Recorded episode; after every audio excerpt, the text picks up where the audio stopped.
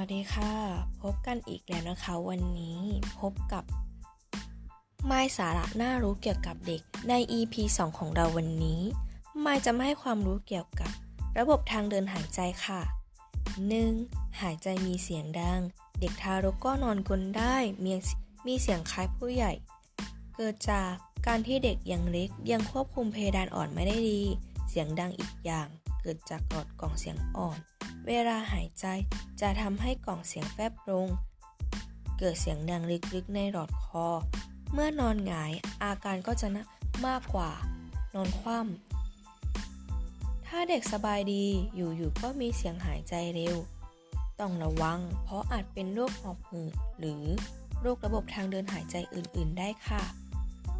2. การหายใจเวลาร้อง เด็กบางคนเวลาโกรธจะต้องร้องเสียงดัง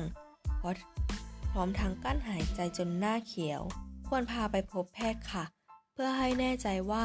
เด็กไม่มีความผิดปกติใด ๆ ซ่อนอยู่ ไม่มีโรคหัวใจหรืออื่นๆค่ะ 3. อาการสะอึกเป็นอาการที่พบมากในเด็ก โดยเฉพาะหลังมื้อนม ใน 1-2 เดือนพบได้เสมอ ไม่มีอันตรายใด ๆ การแก้ไข ควรพาควรอุ้มพาดบ่า ตบหลังไล่ลม ให้ดูดน้ำอุ่นๆ แล้วก็จะหายไปเองค่ะสำหรับ EP 2 ของเราวันนี้ขอจบลงเพียงเท่านี้ค่ะ ขอบคุณค่ะ